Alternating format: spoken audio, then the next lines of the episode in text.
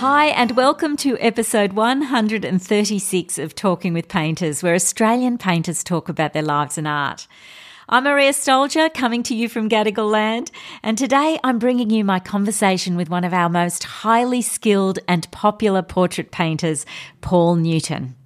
But when I met Paul in his Sydney studio recently, we got so carried away with our conversation, I left with a really long recording. So rather than give you a two and a half hour episode, I thought I'd make this into a two part episode. And I'm hoping to publish the second part between Christmas and New Year. All the best to everybody over the holiday season. And thank you, thank you, thank you for all your support throughout the year.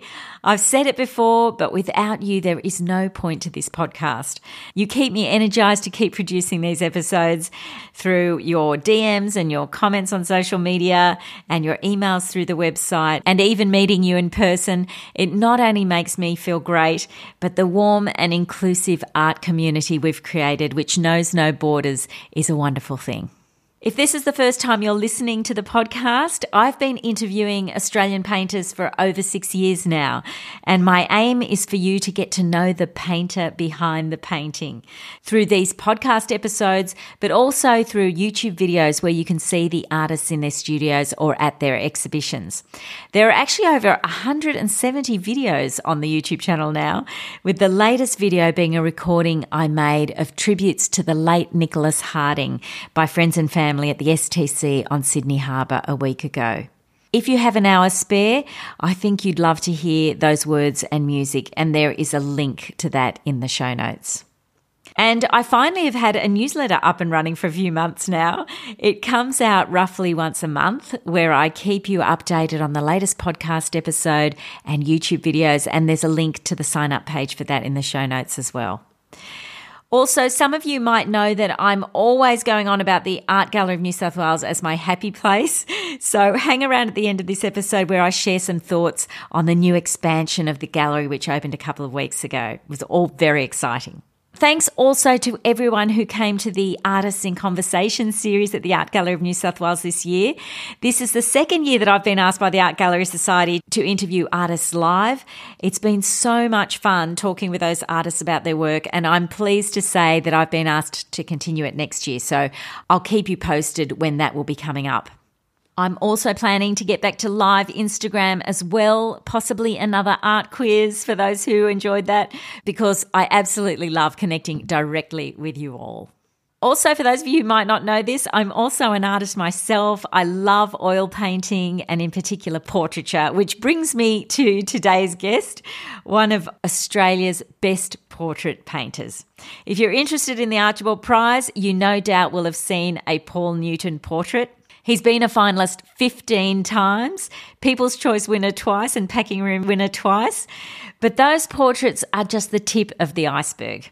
He's been painting portraits for over 30 years, and his sitters are notable people spanning the arts, business, law, sport, the church, the military, and more from Hugh Jackman to Kylie Minogue, from former Prime Minister Bob Hawke to former Governor General Sir William Deane, from David Gonski to Frank Lowy, Roy and HG to David Campese, Maggie Tabberer, and even St. Mary MacKillop. This is a man who has six works in the National Portrait Gallery, has been awarded art prizes in the US, and his many, many commissions include 32 pictures for the interior of the Domus Australia Chapel in Rome. So here's my conversation with Paul Newton. All the works we talk about are on the website talkingwithpainters.com. I always like to hear about the artist's history and their, in particularly their childhood and what memories they have of art as a child. So, could you share some yeah. um, memories? Well, my earliest memory is I would sit up in bed at night um, and draw and my parents were very happy about that because I would go to bed when the my siblings were uh, more reluctant to do so. And um, it was always my greatest passion to, to draw, not so much to paint, but I had a one of those series of uh, felt pens which back in the day they I remember they, they came out with a pack of 72 which I got for Christmas or a birthday or something of that sort and it was just the most wondrous thing to have and, and the most wonderful thing to do. Yeah, and what were your parents uh, artistic themselves or your family? They, they weren't. Um, my dad was an engineer. Um, he actually was reasonably talented at, at painting, although he never really pursued it in any sense. And my auntie was um, is quite a good painter. In fact, I've got a painting outside of hers that I, I got um, when she passed away a couple of years ago. So she had a lot of talent. In fact, one of the things I, I remember as a young guy being told by my mum was about Uncle Leo, this uncle who was apparently this great painter from uh, from her family, and people would say, "Oh, you must get your talent from Uncle Leo." And I, so I went through these years thinking, "Wow, this guy must have been fantastic," and they're talking about him generations later. And uh, anyway, they were cleaning out the garage one time and found this painting by Uncle Leo. And my mum said, Oh, have a look at this. And I, and I was excited to see it. And it was dreadful. It was this, it was a little picture of a yacht that looked like it had been done by a five year old and not a very, you know, talented five year old. And so my whole illusion of, uh, any ability I might have had stemming from that connection with Uncle Leo was instantly uh, dismantled. Yeah, right. That's funny how you know folklore can go through the family. yeah, know, the exactly. stories. Um, so your dad painted. Yeah, he did. Not very much, and really very much as a, a minor hobby. Every now and then, the, the mood would take him, and he would do a bit of painting. And I remember, again, when I was very young, thinking that he was very good. And uh, he was an engineer, so I guess he had a good eye for detail and structure and um, but never really pursued it. And I don't. It's it's hard to know. I mean, they were both my parents were very encouraging of me. But when I started to work as a, as an artist, and originally I was working as an illustrator in the advertising industry, and I think because my dad didn't quite comprehend, didn't quite understand how it worked. Every time I'd see him, every you know few weeks or so, we'd catch up, and he'd say, um, you know, have you got enough work on? And he was worried about me because he just thought it was such a precarious way to make a living. And it's true. I mean, it is a very precarious way to try and make a living. So he was right. But thankfully, I was able to keep busy. So, yeah. Well, it's interesting that you say that your dad was an engineer because I noticed that after high school, mm. you did science. You, yeah. you had a, you did a science degree. I did. So, can you tell me a bit about you know your art uh, education in high school and, and sort of what happened after that? Yeah, I went to a boys' school that back in the uh, late 70s didn't offer art as a subject, mainly because there weren't enough of the boys that wanted to do that. So um, I didn't really have any uh, introduction to art in any kind of formal sense at school. And I was pursuing academic subjects, so I went on and did a science degree with majors in pure maths and physics even to this day, I still I enjoy listening to podcasts and videos about um, string theory or the latest theories of cosmology, things to do with science. And in many ways, uh, they're actually very similar. They're both, in fact, probably the most creative person or people I've ever met in my life so far were those that I re- remember in the pure maths department at Sydney University where I was studying, um, because it was an entirely abstract uh, thing that they were dealing with. There was no, I guess there may have been a distant practical application, but what they were dealing with was purely abstract. And they were thinking, their, their thoughts were um, extremely creative in a way that many artists are not, you know. Yeah, that's so that really struck me at the time. Yeah, right. So they had to sort of think outside the box. Yeah, they were thinking of things that didn't literally exist, and you know, in four dimensional space time or something that you can't visualize, and and so it required a great creative. Uh, uh, intellect to be mm. able to to deal with those sorts of uh, subjects. So um, so I, I, don't see that the creative pursuits, visual art, music, and other things of that sort, are that dissimilar to pure science. Mm. Maybe engineering is a little bit more practical, and, and, and so it's probably a little different, but certainly science in its purest form. And mathematics, I mean, the language of nature, is entirely abstract, really. I mean, it has practical applications, but it in it in and of itself, it's purely abstract. Yeah, that's true. Um, so, okay, so how do we hop from a science degree to becoming an illustrator? I was, um, well, even before I got to that, I was working as a musician for a, a number of years. And music as a, as a young person was my greatest passion. I loved playing music and listening to music. And, and I, most of my friends were musicians, so it wasn't a big leap for me to get involved with music.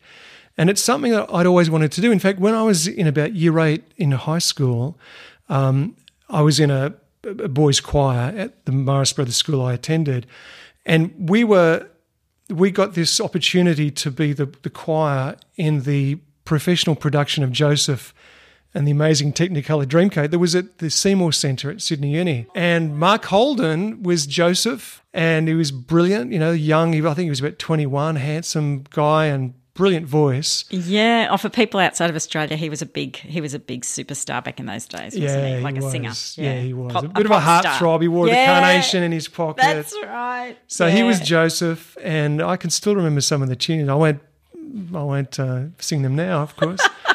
but um, so I think that encouraged me to see music as not only a, a possible professional activity, but just something that I love to do. And um, but anyway, I, I eventually realised after years of, of working and playing in pubs and restaurants and, and Queensland Island resorts, which in your twenties is a fun thing to do.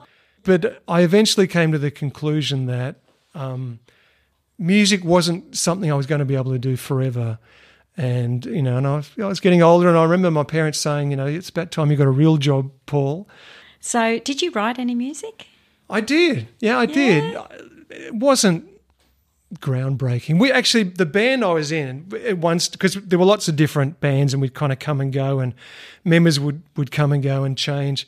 But we were on New Faces. We Really? yeah, we went we we got um we Wait a second. New- Okay, so New Faces was a Saturday. Was that that it was, the Su- it was Daryl Somers. Daryl wa- who Somers was hosting Hey, Hey Hey Hey Saturday? Yeah, That's at right. Yeah, yeah, yeah, yeah. And it was that period. So we went down to Melbourne. We were flown down. We felt like rock stars for the weekend. Yeah. We flew down, and Anthony Aykroyd was one of the judges, along with Glenn Shorrock, and who was LRB's uh, uh, lead singer. Yeah, yeah. I remember we were we were playing this song, and um, Anthony Aykroyd said, "You look like a cross." But I should lead up by saying, uh, I was just wearing maybe a white kind of a pirate shirt, one of those loose-fitting white shirts. one of the guys was wearing leather pants. The other guy was wearing. The drummer was wearing a um, a, co- a US college t-shirt or shirt, sleeved shirt. And Anthony Aykroyd said, I think you need to work on your appearance, guys. There's, there's not much continuity taking place. At the moment, it looks like a cross between um, Spinal Tap meets the Brady Bunch, which was just so accurate. Did you have mullets? No. Right. No, thankfully. I can show you a photo. Oh yeah, I want to see a us. photo later, definitely. Yeah. And were you the singer? Yes. Oh, you were the Yeah, I singer. the singer. Oh, so were you a bit of a heartthrob? So did you? Oh, were there not sure groupies that, or there? were, Uh, well, what happened in the eighties, Stacey? In the eighties, we, we had a, we had a lot of fun. It was it was good, and we had a, a group yeah. of friends that would follow us around when we were playing in different venues. And that's so much fun. Yeah, so were you? fun. So during that period, was there any visual art happening? Were you doing in my life, Yeah, in your Um, life. Did apart you do- from painting banners for the back f to display behind the band, not really. No. Um, and in fact, it was after I'd been working in that field for a while that um, I decided to. Um, well, I didn't. I felt like I wasn't going anywhere ultimately, and I remember I was at a pub in the Rocks, just there socially with some friends, and I saw a, an old guy walk in. He must have been forty, which from when the perspective of a twenty-something-year-old seemed like um, he was ancient. And he was uh, setting up for a gig. He was obviously playing in this pub in the Rocks that night, and I remember thinking. Um, he didn't look like he was having fun. He, he obviously didn't want to be there. He was trudging in, carrying all these amps and mics and things, and the crowd was swilling around, and probably half of them were drunk. And I, I'm sure he was anticipating them bumping into him and spilling drinks on his amp, and which was the kind of thing that would happen in those venues. And I just remember thinking that could be that's my trajectory. That's where I could end up if I'm not um, more deliberate about this. And I thought, do I really want to go down that path? And clearly the answer was no. and I also figured that while I loved music, I don't think I had sufficient talent to ever really reach the dizzy heights that, you know, I would like to have done. And I'm a bit of a perfectionist. And unless I can do something really well, I find it frustrating to to do it at all. So I was talking to a friend of mine over a couple of glasses of red wine, and he was a student at Ashton's, Julian Ashton's art school. And he's, I was telling him my tale of woe, and he said, "Oh, you should come along to Ashton's." He said, um, "It's a great social life, and you'll learn to draw and paint." Uh, he started to talk to me about the art, but I was ready to um, to go along before he even got to that. Oh, so, so it's I, more of a social thing that you were well, after. To be on, I mean, to be honest, I really did want to try and come up with some sort of uh, art is something that I remember doing as a child with a great deal of passion, and I thought I was reasonably good at it at the time. And I thought maybe that's just a childhood memory, and as an adult, maybe I'm not that good. I don't know. I'll only know if I give it a try. So I thought, well, this is an opportunity to do that, to give it a try and see where it takes me. Mm. So. And what was it like? Because we've talked about Julian Ashton Art School a lot on the podcast. For people who haven't heard about it before, it's more of a traditional art school. what were your memories? I had I had no idea. I remember one time um, Philip Ashton said to me, we were talking about colour, and he said, "So yellow is yellow warm or cool?" He was asking me, and I had no idea. I, I realised that I just had no idea about any of this stuff. And um, so I was learning from from the ground up. So my first memory then was drawing, because you would start by drawing. Everything was in charcoal on cartridge paper, so it was very traditional in that sense. I didn't own a camera for many many years, and, and including at that point. You would then so, so you would start doing drawings and doing tonal studies, drawings of flayed figures, skulls. I, I remember doing quite a few skulls, and then tonal studies was was the next step. So you would you would tend to paint, uh, uh sorry, draw a, a, range of tonal values, everything from black to white and, and the grey scale between that. And then you would graduate to painting and painting still life to begin with. Um, and when you got a handle on that, uh, you would work. You would go up to painting from life, painting the live model, and finally, it seemed to me at the time that the, the kind of highest, the crescendo of that hierarchy of stages was portraiture, and you would paint a portrait, and that was considered to be the most demanding, challenging, difficult uh, genre within that range, because not only were you painting the figure uh, in the form of a portrait, but you were trying in some way to encapsulate the likeness although that wasn't really focused upon too uh, much at that stage. And um, and then, and but after that, I, I remember doing some watercolor work as well with Wenda Ashton.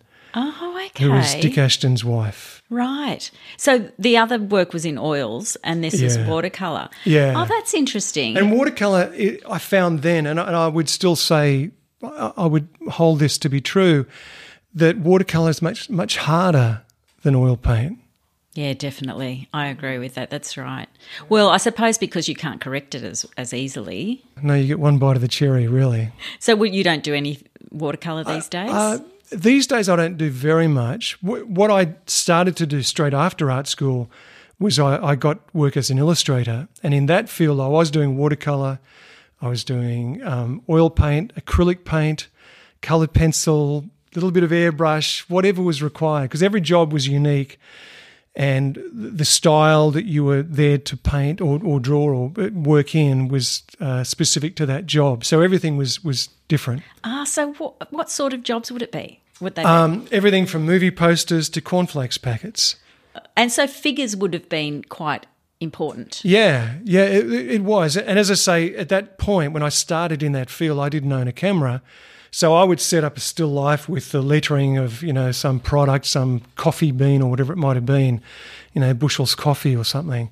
And I was hand lettering it by sight, you know, by uh, just having the thing set up like a still life. Yeah, yeah. And people said to me, some of the other illustrators who I met during that period said, "You're crazy. You know, this is this is how we do it. And, and they had all kinds of devices and projecting machinery and things that would help, that would aid that process. Ah, so it's tracing, more tracing. Essentially, yeah, yeah, yeah, right. And and you know, it might have been literally using tracing paper to, you know, work something out, trace off a off a photograph, and then carbon underneath that carbon paper that you would use to transfer. So all those sorts of techniques. Yeah. And this was back in the um, in the nineties, uh, late eighties, early nineties.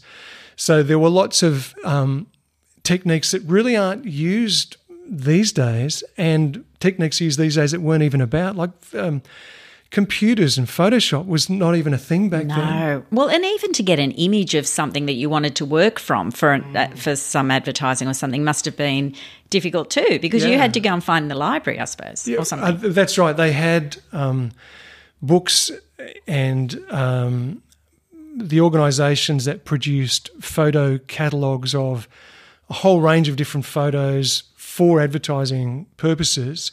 Um, contain lots of figures. So we'd usually use those or we'd draw each other. Yeah. You know, I was in a building in North Sydney where there were lots of other artists and illustrators and designers and photographers, and we we would use each other as models very frequently. Well, that's right. Because um, I remember when, um, you know, like I think it was in the nineties actually, to to draw the nude, not from life.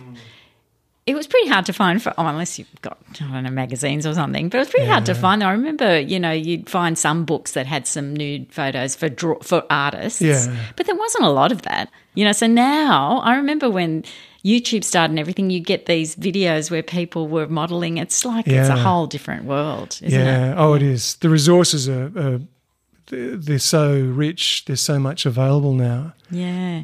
So, like, tell me. Okay, so you were working as an illustrator, how do we jump to become a portraitist?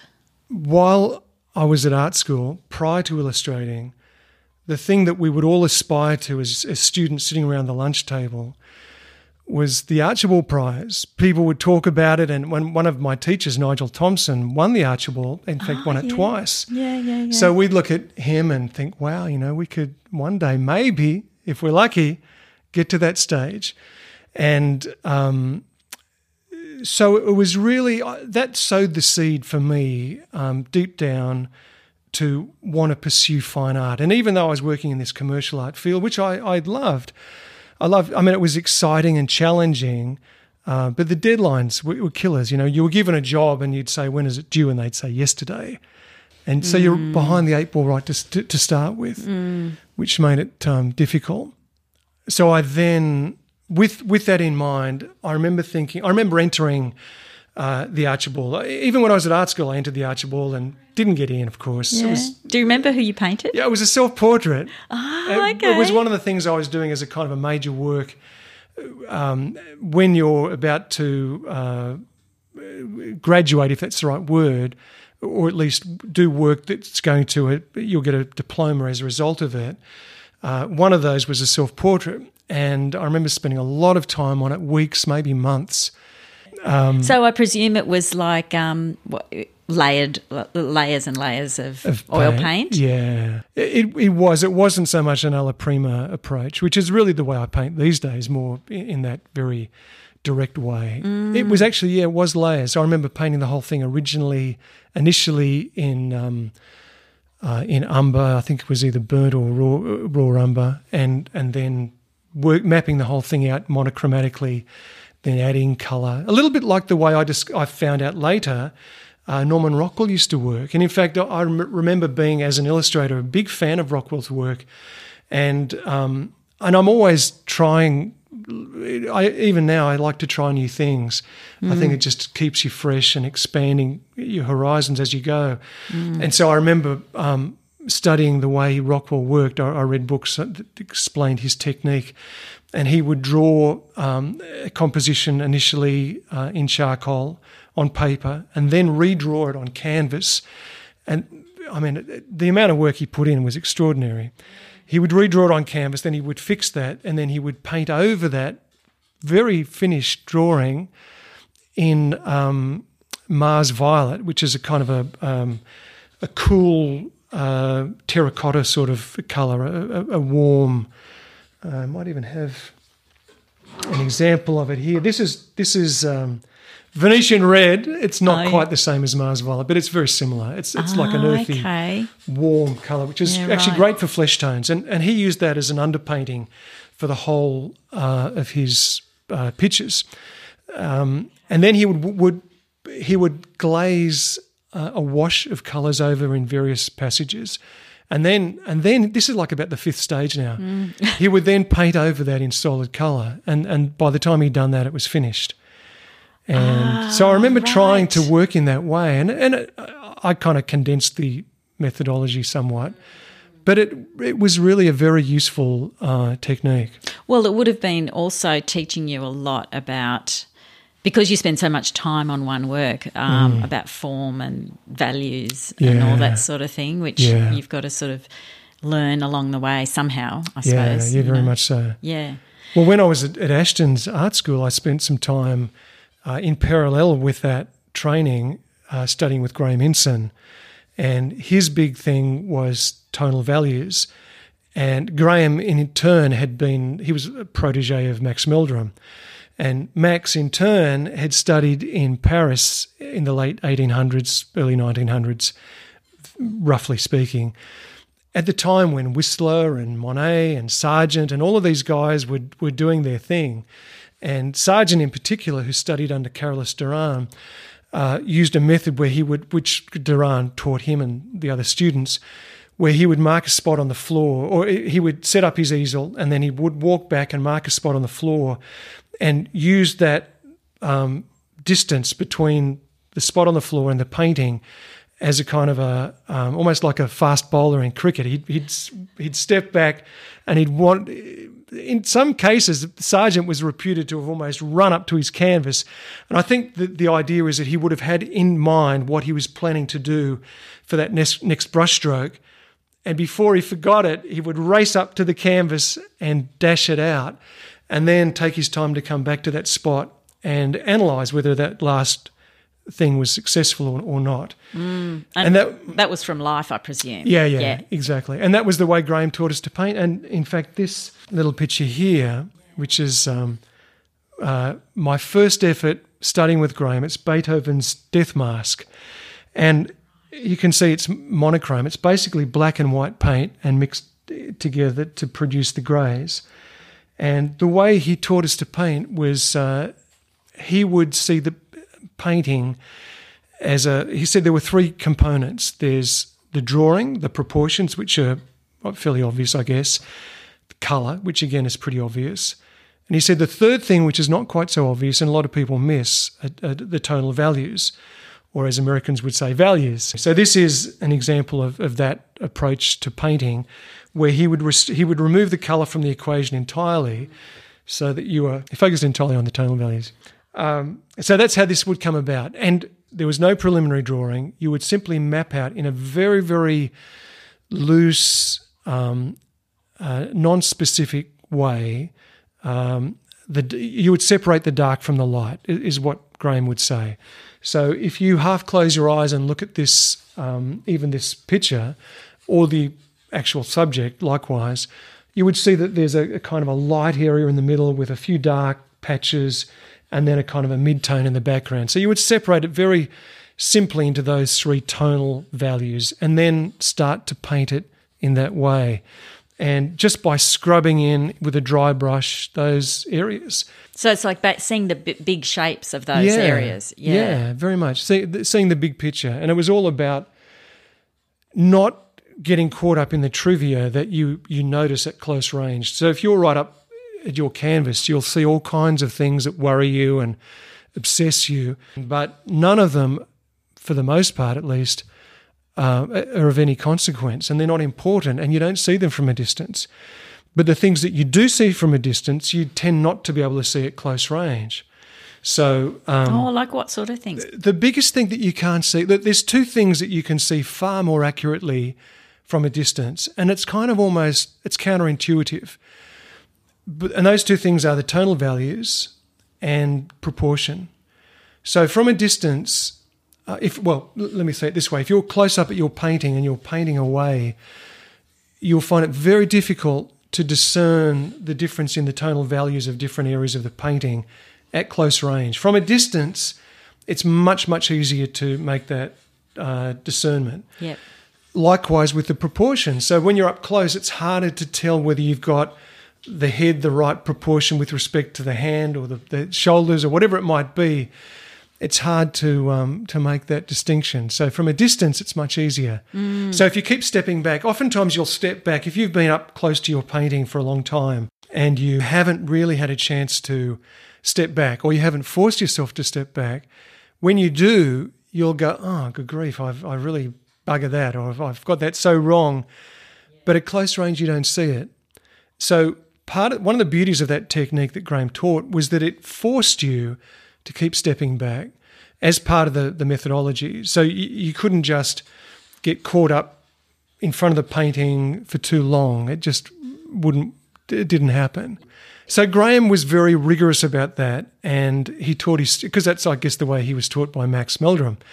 And when I was there, I, I went along with that. But to me, it was a method that I would use and have used all of my painting life, but not in the same rigorous way that uh, Graham taught it. You know, I, I've kind of adapted it to suit my purposes. So how did you make the jump from being, you know, working as an illustrator and then starting to take commissions for portrait portraits? Uh, the way I made that transition, it was a very gradual one. I probably had in the back of my mind my parents saying, you know, make sure you've got plenty of work on, and, and it was a valid point they made. Um, so I uh, I had at art school done uh, portraits, a self portrait that I'd entered in the Archibald unsuccessfully, and and I was still aware of that. And of course, every year it would come around again, and I, I and I remember thinking. Uh, at one point, when I wasn't quite so busy with illustration, because it did keep me very busy, I thought, oh, look, I'll, I'll submit something. And I'm just trying to remember what it was. I think the first portrait I entered uh, after that um, gap um, while I was illustrating was of John Doyle. And it was, no, sorry, correcting myself here, it was of Nigel Thomson, the artist who had himself won the Archibald twice and been a teacher of mine at Ashton's. Yeah. And and Nigel was a very eccentric guy, lovely guy, but very out there. And so I painted him in that mode, and he he looked, uh, and it was kind of monochrome, all in blues. And I don't know why I painted it that way, but that's it just seemed to me a good idea at the time. Yeah. So I did, and it didn't get in. Was it just head and shoulders? No, it was uh, like a three quarter length, but it was way oversized, and it was Oh, it was on the big ones. yeah, it was one of those big. Well, we were told, you know, you've got to paint big for the Archibald, otherwise that doesn't get noticed. And at that stage, that's really what everybody was doing. So Yeah. Well, you know, let's jump forward a little bit because you've you've been a finalist fifteen times in the Archibald Prize, uh, but not only that, you've also twice won the Packing Room Prize and twice won People's Choice for um, the Roy and H fantastic Roy and HG painting, which actually is in the Archie 100. Yeah. traveling around the country, um, and is a much loved painting, I've got to say. What's that whole experience? I mean, you did finally become a finalist. What what what was that like when the first time that you were? it was a dream come true, really. The first one that I, I had painted John, speaking of and HG, I had painted John Doyle, uh, Roy Slaven. Prior to that, just by himself, was a portrait of John as an Archibald entry because I, I would listen to him on 2BL in the afternoons, the radio uh, program, while I was illustrating. All right. and from two to four on the ABC every afternoon. And, and he was, I, I was fascinated by him as a as a person. So I approached him, and he um, uh, agreed for me to paint him. And it didn't get into the uh, Archibald proper, but was a finalist. It was in the Salon de Refusé exhibition. Okay. And it was quite popular there, and, I, and and so I had that in the back of my mind. I thought it would be nice to paint the pair of them together at some point, but I, I let that idea go. Um, we should until- just. I, I should just mention for people who aren't from Australia, who Roy and HG are. They're this. They're like a. Well, when they're together, they're like this comedic duo. They're sport. They were sports commentators together. Mm. Yeah. They're very, very funny, and Yeah. uh, nearly all Australians would know who they were back in those days. Exactly. and they did this great commentary of the 2000 Olympics. Exactly. And I think you painted Oh, so you, so you go. Well, I- that was a bit of it was- background. so yeah, so straight after the Olympic game coverage in 2000, um, I thought these guys would be. They were their name was on everyone's uh, the tip of everyone's tongue. They were so popular. They were the icing on the cake of the Olympic broadcast. Like where? Yeah, yeah. So I thought now's the time to paint them, and and again they uh, happily agreed. I remember sitting in while they were doing um, this Sporting Life, which was their afternoon program uh, on the weekends at Triple J, uh, and I was sitting there in the studio while they were uh, going live to air, sketching them. Uh, and then I, I photographed them as well later on, and then produced this portrait, which, funnily, uh, funnily enough, at the time I wasn't at all happy with, and I nearly didn't enter it because I just felt I don't know what it was. There was something about the composition that just troubled me, and it may have been that I was just becoming fixated because I'd been working on it for about a month. First, another version, which later I turned into just a portrait of HG, which is at Macquarie University these days. Oh, yeah. And then the the version that I finally entered.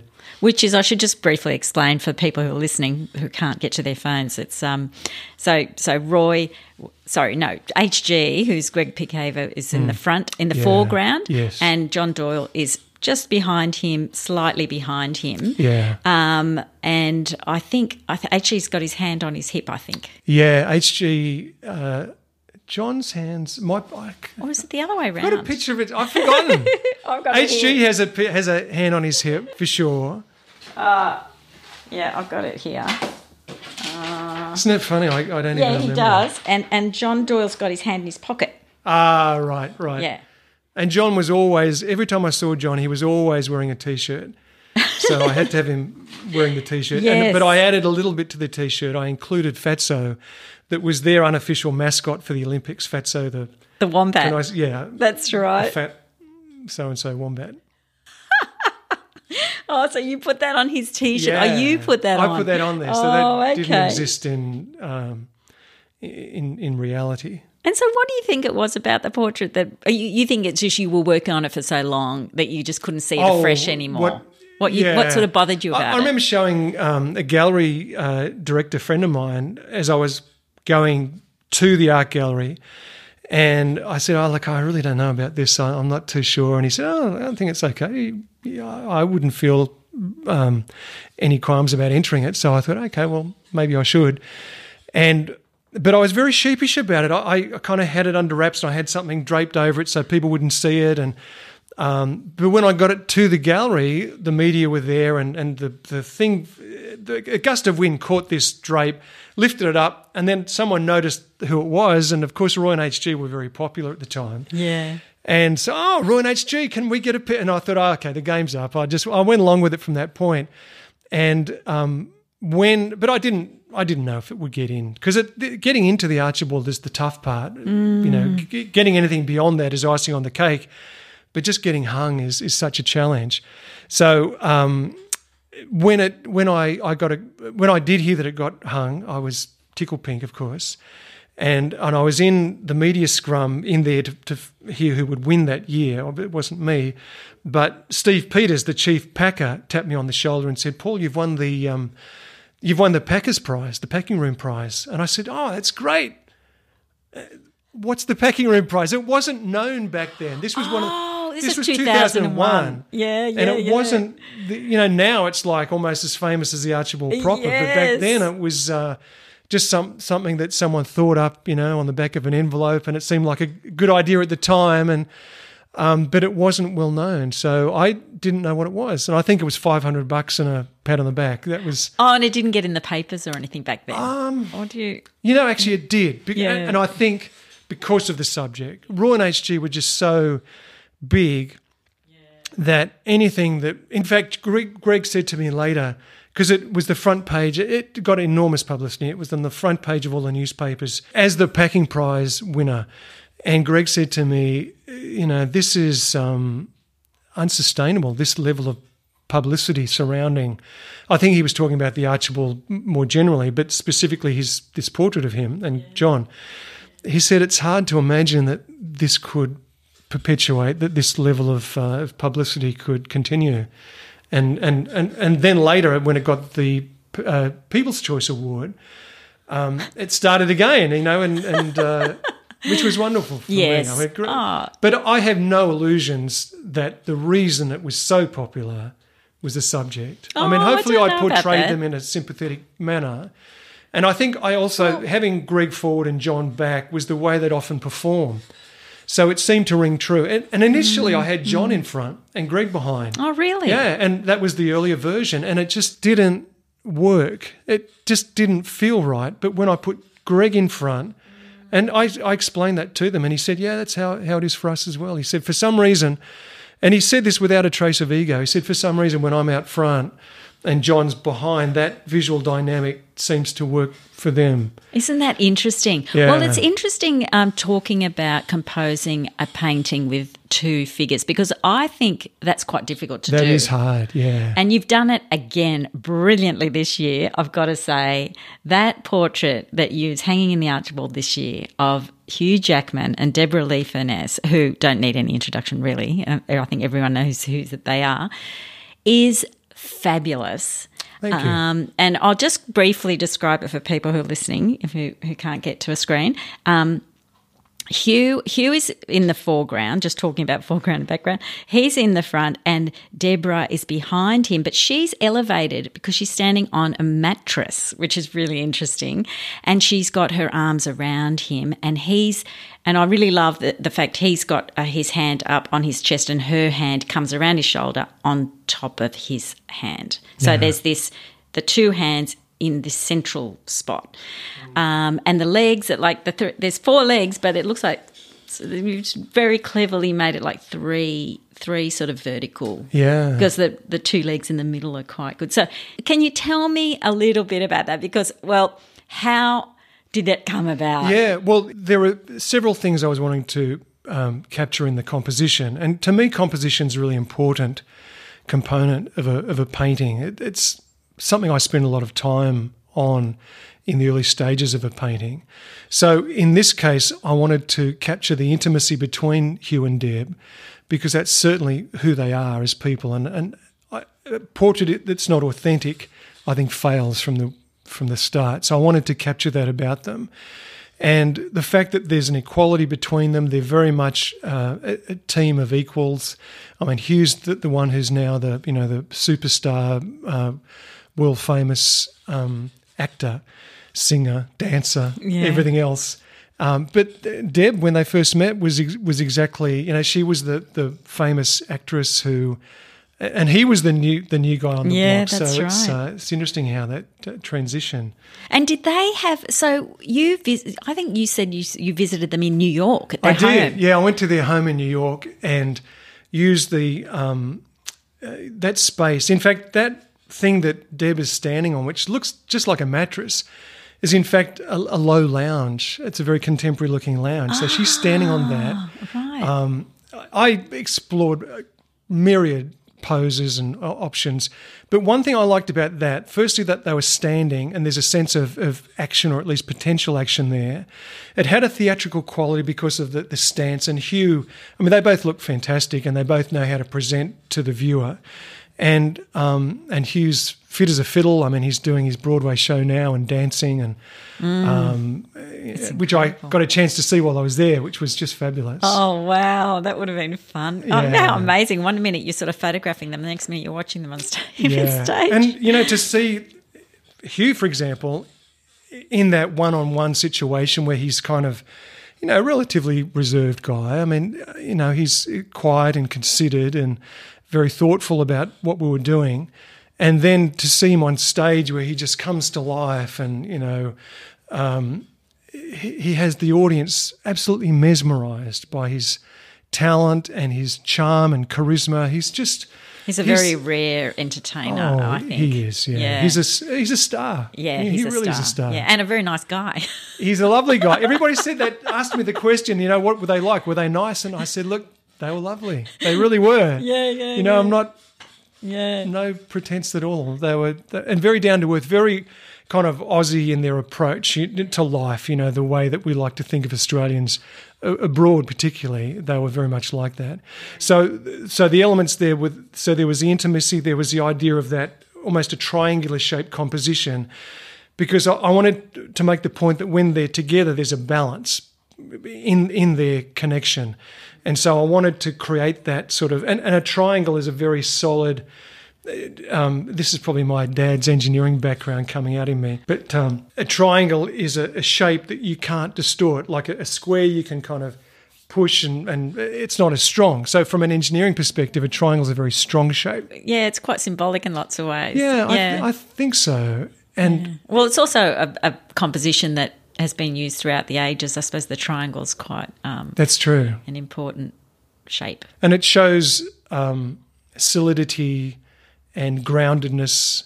And again, to me, they're very grounded people. You know, they. I was talking to a guy I met at the Archibald uh, at an event there who uh, himself lives in New York, and he said, "Oh yeah, I, I know Deb. We we walk our our dogs together, and you know, I I just met her on the street, and she was asking me about my dog." You know, they're just very yeah, down to earth. Very, people. very, yeah, very down to earth. Yeah. Well, can we talk about another painting? And it's actually, well, actually, we're going to talk about two paintings, uh, very important paintings, and one of them is behind you. They are portraits of the fabulous Maggie Tabberer, yeah. who is a fashion publishing and media personality and a just a very elegant, uh, beautiful woman, yeah. um, and is very well known in Australia. Uh, and the interesting thing about these two portraits, well, there's lots of interesting things about them, but they were painted 21 years apart. Yeah. And this portrait that's behind you was um, in the 2020 Archibald, yeah. and the other one was in the 1999 Archibald. Mm. And I think this is one of the first paintings. The 1999 painting was probably the first time I noticed your work. Mm. And I remember that painting. And I also the Campisi painting, that was another one that I ah, remember. I was really struck by. I remember really studying that one because I was so. Um, you know, blown away by how lifelike and beautiful it was. But anyway, oh. uh, that's digressing. Thank you. um, but the interesting thing about the Maggie, two Maggie Tabberer works, they're very large. Um, they're actually, well, would you say they're life size? Are they life size? Um, they're pretty close to life size. Yeah, maybe a actually, now that I'm looking. Life, yeah, she's, uh, she's, fairly tall, Maggie, and you know, statuesque yeah. figure. They so may be oh, just yeah, a whisker under. A bit under, yeah, that's interesting. And so um, there's a lot of contrast, but there's a lot of similarities. So yeah. the, the similarity probably is the pose in that she's got her arms folded. Um, she's wearing a long dress. She's barefoot. You mm. can just see that she's barefoot from the long dress, peeking under the long dress. But the, there are um, contrasts, and that is that in one, in the 1999, she's in a black dress, yeah. and in the 2020 she's in a, a, white dress or a light dress and the background the backgrounds are contrasting. So can you tell me a little bit about this the, these two works? Mm. so maggie i approached at the time back in 99 or just prior to that i think it was that year that i first approached her. She'd just come out with a tell-all autobiography which was a great success commercially and Maggie, I read the book and, and it struck me, and I'd grown up with seeing Maggie on TV as a kid when I was a young bloke. She struck me as someone who is, you know, the elder states woman of fashion and uh, someone who was very beautiful and elegant and strong. And I thought would make a fabulous, and, and particularly because she came up with that book, she was flavour of the month at that point. And I thought, again, now's the. T- I, I do like to try and paint someone who's topical when I choose an, a, a subject or approach a subject for the Archibald. So that was the rationale for why I approached her. And um, when I started working with her, I, as I often do, I started by taking a whole lot of photos of her in different um, arrangements, different scenarios indoors, outdoors, under an oak tree with her dog, a whole plethora of different options. And I, I, I finally decided this is cutting a long story very short on a very simple composition, very simple pose, because she struck me as someone who was had such a, a, presence. And in all the photos I took of her and drawings I was doing at the time and little colour studies, she had such a strength and such a presence that she needed nothing else in the painting, in the composition, to support her visually. So with um, with Maggie's portrait, when I finished the first ver- the first portrait back in '99, and it's just her wearing this, uh, in that case, a black um, caftan. And it was like right up to her neck. So it was, It like was. it was a beautiful dress. And and you know that was it was to my the way I depicted her because of what she chose to wear. I I kind of felt like I was running with that. You know, I took the ball and ran with that, and and so the pose that she adopted, very beautiful and elegant, was arms folded. But she and she pulls it off. But it's also a very defensive thing to do this to fold your mm. arms uh, mm. in terms of body language. So there was that. There was the high kind of monastic collar that covered up, you know, and her ha- arms were folded to kind of visually protect herself. The outfit went right down to her feet. The only thing that was showing was her bare feet and bright red toenail polish. And it was like this was the only area in her whole figure where she was allowing that sensuous femininity to be expressed. And everything else was under wraps. Her hair was pulled back tight and everything was, was strong and I'm not letting anything out except for the feet. was that her idea to be barefoot? No, that was oh, to be barefoot. Um I think it was actually. Yeah. yeah. So in a sense, maybe she subconsciously was kind of projecting that to me and I just picked up on it. Yeah. But it, to me, it felt like a really important message to to make in, in the in the painting. When I completed it, the moment of truth with every portrait, commissions or those that you approach the art- the, the subject to paint, is the reveal. yes. What are they going to think of the painting? Totally. and it's always a bit nerve wracking, as you can imagine. So I had Maggie's portrait, and it's the same size as this one. In fact, the other canvas is almost exactly the same size. I think it is exactly the same size. So it's fairly um, confronting to see a full length, roughly life size depiction of yourself that you haven't seen up to, up until that point in front of you. And Maggie, when I showed her, began to cry. And I thought, I thought, my goodness, she hates it. And she saw my reaction to her reaction. And she grabbed my arm and she said, Oh no, Paul, I love it. I love the painting. But you've revealed things in there that I thought I'd kept under wraps, kept hidden. And so it's confronting to me. And um, and I think she was a bit feeling a bit vulnerable anyway because she'd just broken up with Richard Zachariah. She'd just come out with this autobiography that was just spilling everything of her private life. But that that's like the ultimate It was the compliment, ultimate isn't compliment. Yeah, you couldn't ask for a more for a more genuine and uh, beautiful sentiment that she expressed. I, I was touched by it. But that. also, um, what do you were just saying that you know she was looking straight at the viewer? Do you prefer that gaze, like Not the, always. No, I, I often actually prefer it when the person's looking off into the middle distance, and sometimes there can almost you almost capture a kind of a visionary look. You know, if it's someone who is maybe a developer, someone who's you know developed like um, maybe a university president who has brought a university to life that was previously about to crumble. And he's known as being someone who really was uh, responsible for its success. I mean, David Stern was like that in, in terms of the NBA. He brought it back to life. It was crumbling prior to his tenure.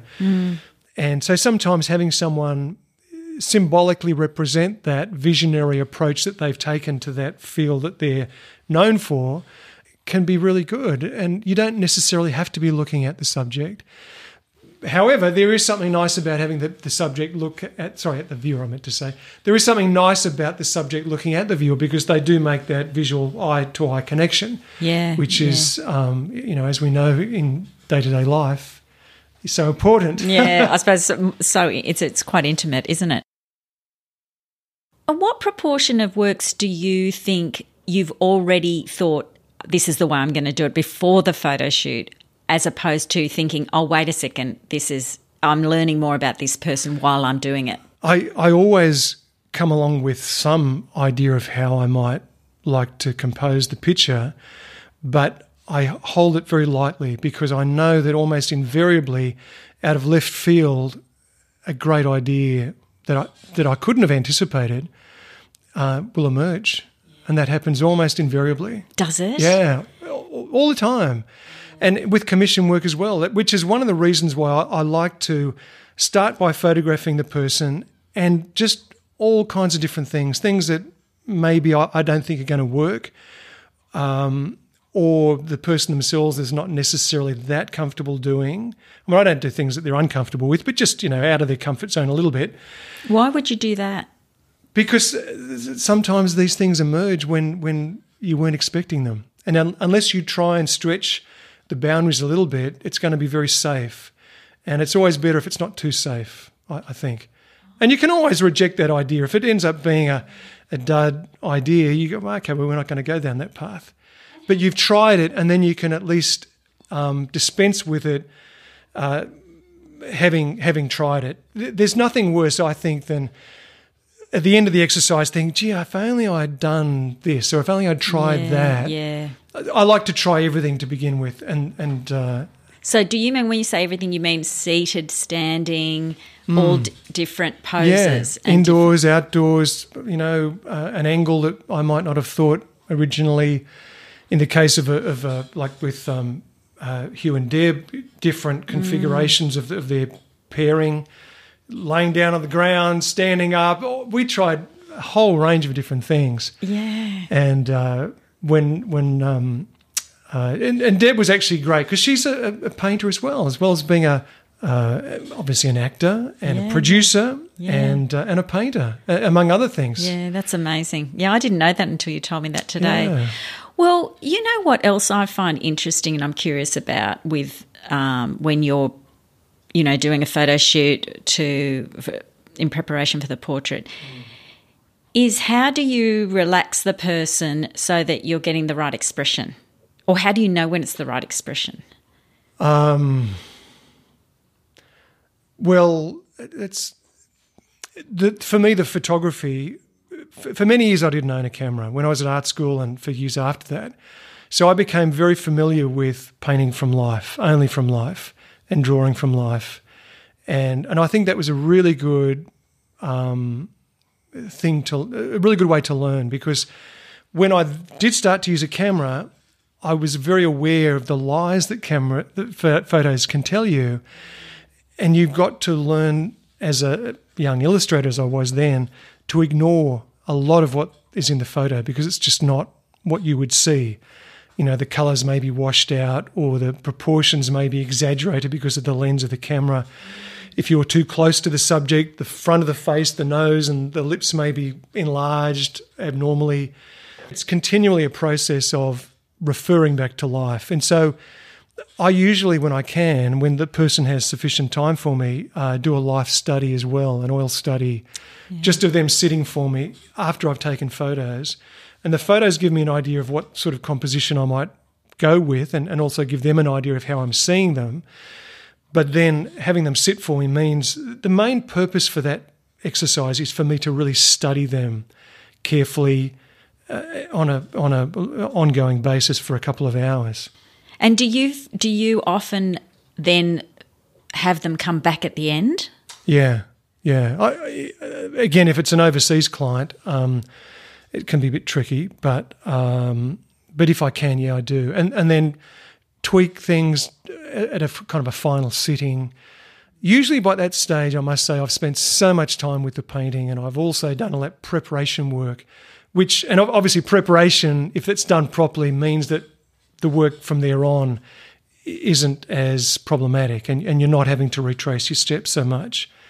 So um, I do, but more often than not, actually, I, I, had an interesting experience many years back in New York. Um, I was doing a, a, portrait of some, I won't mention any names here, but it was a, a fairly high profile gentleman, and his wife and he came in to see the final painting. And I was there with the, the gallery director, and it had all been framed up beautifully. It was a beautiful frame, actually. And um, they do nice frames in New York. like a gold one. Yeah, yeah, yeah. But it was very tasteful and understated, and uh, yeah, it was great. And um, I then, uh, the the the lady who was the gallery director said, now they may want you to uh, adjust things if you're happy. Oh, yeah, of course, I want them to be happy with the result. So I, I had my palette there and I paints all mixed up and ready to go in case they might have wanted me to change things, or or even if I'd have felt that I hadn't quite got something and I needed to fix it. So I was there ready with that, and I had. So if you imagine that the paintings on the easel over here, I'm back about this far back, and then they were further back still. Initially, I was chatting with them, and they said, "Look, we love the painting, but there's something not quite right about the mouth." Which reminded me of that anecdote from Sargent's Yeah, yeah, life, yeah. and I thought, well, that's that's a good thing to hear. Which I'm is, I mean, company. we should we should tell people it's sort of a, a portrait is a painting with something wrong with the mouth, That was his working definition of a portrait. I understand. yeah. which is often true. Yes. Yeah. Well, and, and the reason, I think, the reason for that is that the mouth is the most pliable, movable part of a face. You're not going to be able to move unless you're, you know, Samantha out of Bewitched. You're not going to be able to move your nose or your ears or your eyes, maybe open or close them. But your mouth is very flexible and your jaw can move. And, and so that's the one part of the face which you know can change. And um, so anyway, this pair were looking at the painting, and, and they mentioned that to me, and I said, okay, so if I do this, this, and this, I think that will address the issue you've raised. And they said, yeah, that makes sense. So um, I mixed up the colour, and as I say, they were back here. I was in the middle uh, of the range, and and I said, and I turned around to them. I said, "So I'm going to do this," and they said, "Yep, that's good." They were both back here. I don't think they wanted to get too close. I'm not sure what they thought was going to happen. And I walked up to the canvas, and I had my brush, and I always stand to paint, so I had the brush out. Uh, my arm was outstretched, and I hadn't even touched the canvas. Maybe I just grazed it, but I virtually hadn't touched it. And in unison, back here together, they both said, "Stop." That's it. You've got it. That's don't do any more. I hadn't even done it. I hadn't done a thing.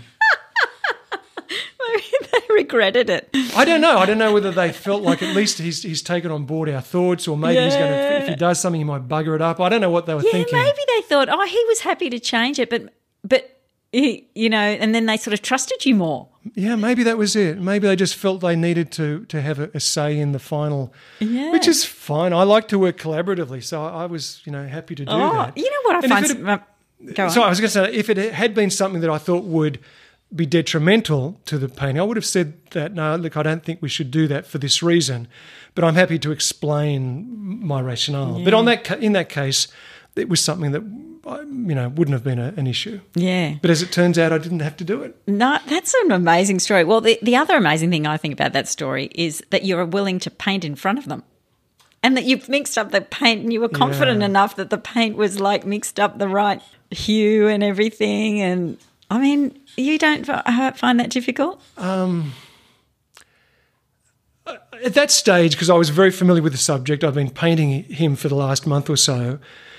Uh, I didn't feel too bad, and I thought if I've got a turps rag here as well, so if I do bugger it up, I'll just wipe it off. The paint's dry underneath that, and I can um, fix it and and repaint it. I have done that sort of thing with other um, paintings, and and there was. Uh, uh, one um, lady who was the, the wife of a gentleman who I painted again in New York, and she was actually teary once I'd finished doing these little adjustments that she'd asked for, and she was very kind of coy about even asking initially. And I said, "No, look, I want you, I want you both to be happy with this painting. It's not something that you do every day, and this is going to be there for time immemorial, potentially to honour this bloke and." I want I don't want you to be at all embarrassed by anything in the painting. Um, and so and she kind of teared up when and she said, "Oh, I didn't think you could do it. I thought once the painting was done, it was." I said, "No, this is oil paint. You can paint over and you know continue to your heart's content." Well, I suppose they they also they probably hold you in such high regard they don't want to offend you. I think that's the other thing. They think they're going to offend you. You know. Yeah, so yeah. that's probably part of it. But actually talking about that and talking about flattering people or Mm. to make them happy or whatever, do you find um that you have feel that in the back of your mind that I have to that I want them to be pleased, I want to flatter them? Not well pleased, yes, but flatter no. So um, when I'm painting, um, p- particularly a commission portrait, because obviously if they're not happy with it, you're not going to get paid. And, and if you're making a living out of portraiture, that's a fairly important component. so um, and and I don't. I, I like to paint people at their best, but not better than best. In other words, I don't want them to look like it's not them or that they're you know glamorized in a way that's unrealistic. You know, you've painted people in the arts, in business, in you know the law, in um, the sport, the church, the military. I mean, you've covered nearly every single possible aspect of Yeah. you know society. For example, you did. You know, the I was absolutely astonished that you actually were commissioned to paint one of the Supreme Court justices in America, which you know, as I said to you, they could have asked anyone in the world to do that. Can you tell me a bit about that sitting? So you Yeah. must have, you must not have had very long. I'm no, sure. I, no, I didn't. I mean, she's um, uh, one of the, it was Justice uh, Sonia Sotomayor, and she's one of the U.S. Supreme Court justices, and she's also one of Princeton's Princeton University's uh, most illustrious alumni. So they Princeton commissioned the portrait, but I went to the Supreme Court uh, in Washington to work with uh, the justice, and they um, they're so hospitable, the Americans, and and they showed me around the Supreme Court building, and one of the at one point they said, uh, "This is not the highest court in the in the land, the Supreme Court," and I said, "What?" I said, "I thought this was the the, the pinnacle." And they said, "No, there's one higher." It's the basketball court up on the third floor. and I and the way they said it, I thought this is they must tell everybody this yeah, yeah, yeah. gag. but it was, uh, but they showed me around. It was actually quite extraordinary to see the behind the scenes, and and I actually got to see um, them sitting, the Supreme Court bench sitting, and I saw at that stage Ruth Bader Ginsburg was alive, and I saw her, this tiny diminutive figure. Behind the, the, the, the literally the bench, and all these other people there as well, the other justices um, s- uh, sitting back there as well Yeah, yeah, yeah. and that was um, I, I, you feel like you're part of history. I hope you enjoyed this first part of the two part episode with Paul Newton. I'll be uploading the next episode soon, uh, where you're going to get the inside scoop on Paul's techniques, use of colour, and lots more. I also wanted to mention the major reveal in the Sydney art landscape a couple of weeks ago, and that's the expansion of the Art Gallery of New South Wales, known as the Sydney Modern Project. If you haven't heard about it, it's a standalone building about a 30 second walk from the existing building, which sits on the Domain Parklands on Sydney Harbour. And the director of the gallery, Michael Brand, saw this project through on time and on budget over the last 10 years. It's like nothing I have ever seen before. It's designed by SANAA Architects. It's very welcoming and spacious, largely due to the light which enters the space because of how much glass there is. But it's also probably due to the light colour of the materials the architects have used, which includes over 50,000 hand cut limestone bricks, which are just glorious. And also, the double height atrium in the centre of the building reaches over 11 metres at its highest point. And I think there are even curtains in that space, which must be the longest curtains in the world. And there are no thick columns holding the roofs up, just these slender white pillars. So all of that together gives this very airy, light feeling, which I have to say feels quite inspiring. But you may ask, are there many paintings? Well, the short answer is yes. I remember seeing the architect's fly through video of the building and thinking, wow, there is a lot of glass in that building. I wonder if there are many walls. Um, but in fact, the gallery space and the exhibition space has almost doubled overall, and there are lots of walls in the exhibition spaces. And the first exhibition space you see when you enter is the Yiribana Gallery, which is of Aboriginal and Torres Strait Islander art, which is a welcome change because the Aboriginal art was originally right down in the lowest level of the existing building. But bear in mind, there is other work of Indigenous artists throughout the building as well. Also, a highlight of the gallery is the tank, which you might have heard of. It's the 2,200 square metre underground space, which was originally built to store fuel during the Second World War. And thankfully, it was decided to keep that. And it's a very dark space with lots and lots of pillars in it. Um, it's hard to describe. You have to see it for yourself. And the first installation, the first commissioned installation there is by Adrian Villar Rojas. Uh, he's an Argentinian Peruvian artist. And um, you'll see a glimpse of that astonishing work in my video where I take you down into the fabulous dark concrete space. So, I've posted two short three minute videos on my YouTube channel. One is a compilation of videos which I had posted on Instagram. And that gives you some idea of some of these spaces. It's by no means comprehensive of the gallery because I'm still exploring the building myself. I still haven't been to all the all the spots. And the second video is with Melbourne artist Richard Lewer, who was one of the nine artists commissioned to create works for the new building. And it's a fabulous nine panelled work which shows the people behind the construction of the building. It's a great composition on aluminium. It's called On Site Construction of Sydney Modern, which resides on the Gadigal of the Eora Nation. And in the video, Richard tells me about the work and all about the background to it, what he was thinking about when he created it. And he's also agreed to an interview on the podcast next year. So I'm looking forward to that as well. Thanks for listening, and I'm going to leave you with a short clip of what you can expect from the next episode. And I sometimes use those. I mean, th- these are just rules of thumb, and I don't ever stick to any of these things that I'm saying here. So it's like a cook, you know, they, they, eventually they just kind of take a pinch of this and a pinch of that. But the reason I use black as a neutralizer is that it's very clean and it doesn't have any color bias in and of itself. Like this is ivory black. It doesn't change the complexion, it doesn't make the color look muddy when you mix it with the, the reds and the yellows. So it maintains a clean, fresh flesh tone. And the more black you add, along with the white, if you think about it, when you're adding black and white, that's grey it tends to grey off and cool down the colour.